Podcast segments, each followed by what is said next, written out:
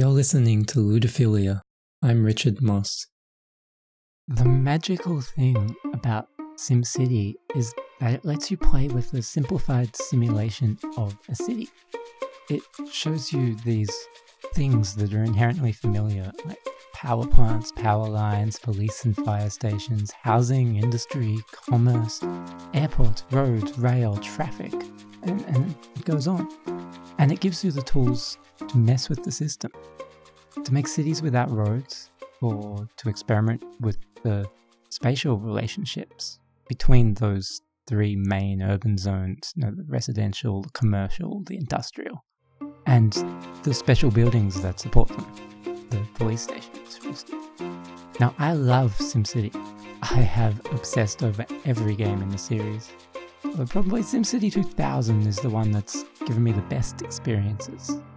And one very fond memory, in particular, of the greatest city I ever designed. It was called Roberto Carlos, named after the Brazilian soccer player. I worked on it for about a year, guiding it through maybe 200 years of game time.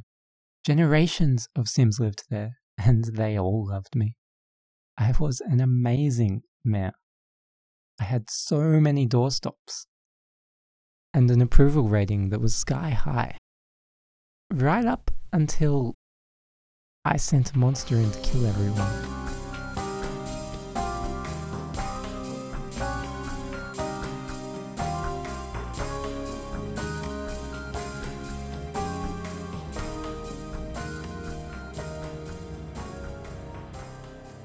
Because when the launch arcologies took off, and I saw that empty space, and my population had just fallen so far, I just didn't care. I wanted to burn it all down.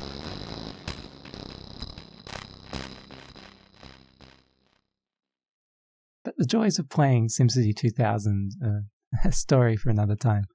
We're here to talk about the original SimCity, which Will Wright made back in the 1980s. Now, personal computers didn't have much power back then, but they certainly couldn't handle the demands of a full blown city simulation.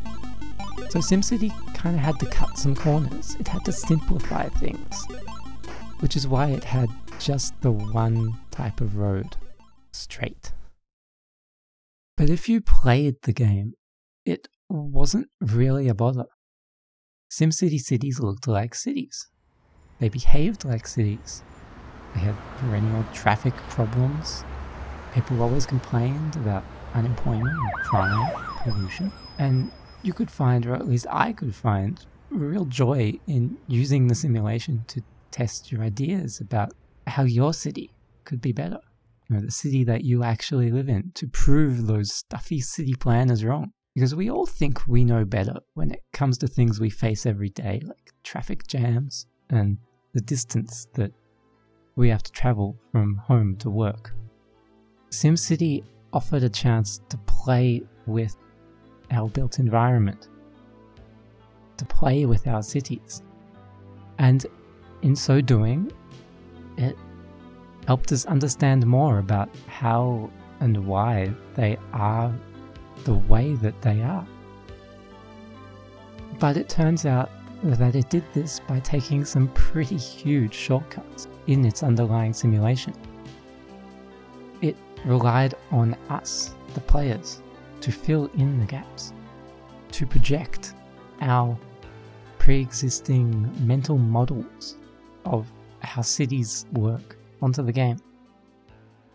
And we'll come back to that shortly. First, I need to reintroduce Chaim Gingold.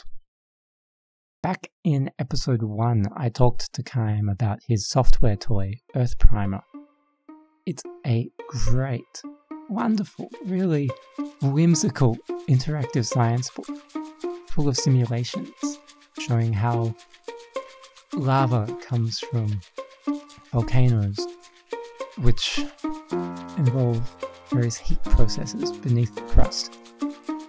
And all sorts of cool things like that, like how wind works, how rain works. I love it. But before he made Earth Primer, Chaim worked at Maxis. with Will Wright.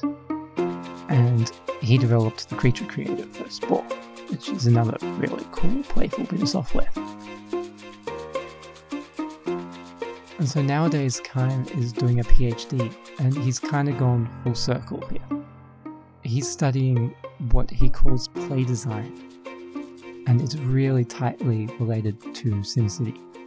The idea behind play design is to is to think just as game design and game studies thinks as thinks about games as this category of things that can be a sport or a board game or a computer game and sees these all these different elements as part of part of a set with shared characteristics. My question is what if we think about play design as something analogous? So where something like SimCity sort of falls off the edge of the chart of games because it's not quite a game. What if we recalibrate a chart that's made of playthings and we look at toys and playgrounds and computer toys, software toys as part of a set? What would those shared characteristics and design considerations be that make that set work? So that's the so I'm that's my high level interest, and then what I'm doing is looking at SimCity as a case study and uh, and, if, and then some other play things like the Berkeley Adventure Playground and this thing called City Building Education. It's this interesting pedagogic philosophy practice that came about in the 80s, 70s. Hmm, can you tell me a bit about that? Yeah, so that uh, so that's really interesting actually. So I was just um, so that's this city. So it was called city build city building education. Now it's called design based learning and it's this thing invented by this woman named Doreen Nelson. And interestingly, she is Frank Gehry's younger sister, and she's 76 years old. And I had a great interview with her, flew down and hung out with her at this institute that she was running over the summer, where they're training teachers in this technique. I'm hoping to do a whole episode on this one day, but for now, here's a super quick rundown. Design based learning, or DBL for short, is used in education programs at a number of Californian high schools and colleges. These days, it's also used to teach things like robotics and business, hence the name change from city building education. It's a lot more pragmatic and systematic in its teaching style than conventional education. Students build cities out of paper and just all kinds of junk material, and this through a sort of role playing and design and construction and social negotiation the students come to enact different parts of a city and they use the sort of the model building and the city the sort of fiction of the city as a sort of grounding for all kinds of curricular material and it's a very powerful and innovative pedagogic approach it's just amazing stuff and then one of the interesting things to me is that she wrote uh, some of the teacher's guides to SimCity and SimLife. And so there was this collaboration between Doreen and Maxis. And it's kind of a beautiful counterpoint to SimCity because SimCity is this digital based creative play, and City Building Education or DBL is totally analog, completely social. All the enactment of rules is completely is more improvisational. It's flexible. You can sort of look under the hood of the simulation it's more about social negotiation and it's sort of a more profound kind of creativity that the participants engage in. Um, and they're both about cities, and the cities are this sort of the city is this very evocative anchor for both kinds of experiences. So they're like really similar but really different. And there's also disasters in, in a uh, DBL. The, the teacher will come in and destroy parts of the city and create earthquakes, and you know there's a lot of these like uncanny parallels between the between the two different things. As part of his PhD research, Chaim's analyzing the original SimCity. He has its source code, and he has been poring over it and discovering how the game really works. The amazing thing he's found is that a lot of the time the simulation doesn't actually do what you think it's doing. So, for example, in the original SimCity, um, not all of your power plants have to be connected to the power grid. Uh, as long as one of them is connected, it will work. And that's kind of interesting because uh, it's like it's an, these are all these are examples when this disconnect kind of happens, where uh, you imagine that more is happening than is actually happening. So it might not even be a bug, and it or sort of re- reveals the extent of which your imagination is complicit in the, you know, in the simulation, which is something that Will has talked about at length. You know, there's nothing, there's nothing sort of new here, but uh, it's kind of interesting to see those places where it doesn't do what you think. Another example would be that the police departments and fire departments, as long as there's one road or rail tile next to them, they're totally content in terms of the network. You know, so there's all these kind of things that I was surprised that didn't work the way I expected them to work. But on the hand, maybe not that surprising. Yeah, last time I was playing SimCity, I actually I was using a lot of rail. Uh, so so I had some police stations and fire stations that had no road touching them, and I'm just imagining in my head the police responding to crimes on the train. Yeah, yeah, yeah. they, they, got, exactly. they got to wait for a train, hop on the train, Yeah. and then go somewhere. Maybe they have special police trains. Yeah. Which sounds kind of like that would be an awesome game to play. A police or fire on the rail, rail like a city built entirely on rail. Yeah. Be like a western or something.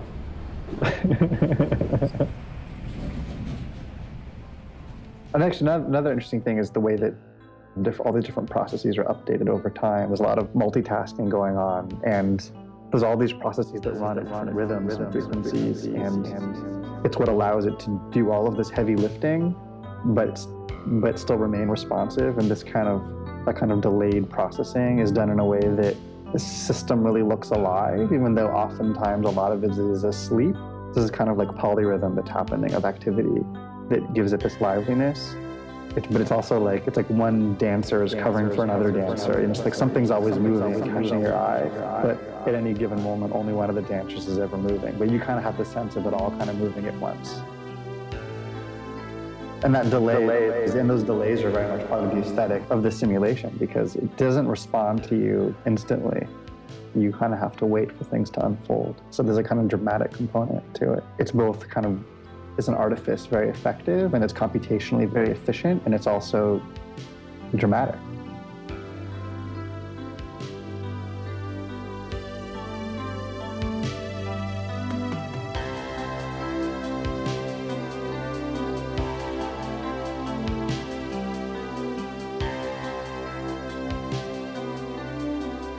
That was Ludophilia episode 5. I know it was just a shorter episode this time around, but that's because I've been working on a crowdfunding campaign for a book project I'm doing. And this episode was supposed to be released in conjunction with that campaign. Unfortunately, I had to delay the campaign from the end of March to sometime later this month. Anyway, look out for that when it comes along. Music this week comes from Three Chain Links, Jesse Spillane, Rolemusic, and Lee Rosevere. If you like the show, please support me by subscribing and leaving a review on iTunes or whatever your preferred podcast platform is. You can also donate via PayPal or Patreon. There's more information on that at my website, ludophilia.net. And as a final note, I hope you like the improved quality of my voiceover recordings. I've made myself a cool little recording booth in my office using some acoustic foam panels. And I think it sounds pretty great, even if it is a bit awkward to poke my head inside every time I want to record. I'm planning to do some more on location interviews as the year goes on as well. So far, I've mostly been using Skype. So the interview audio should be improving soon too.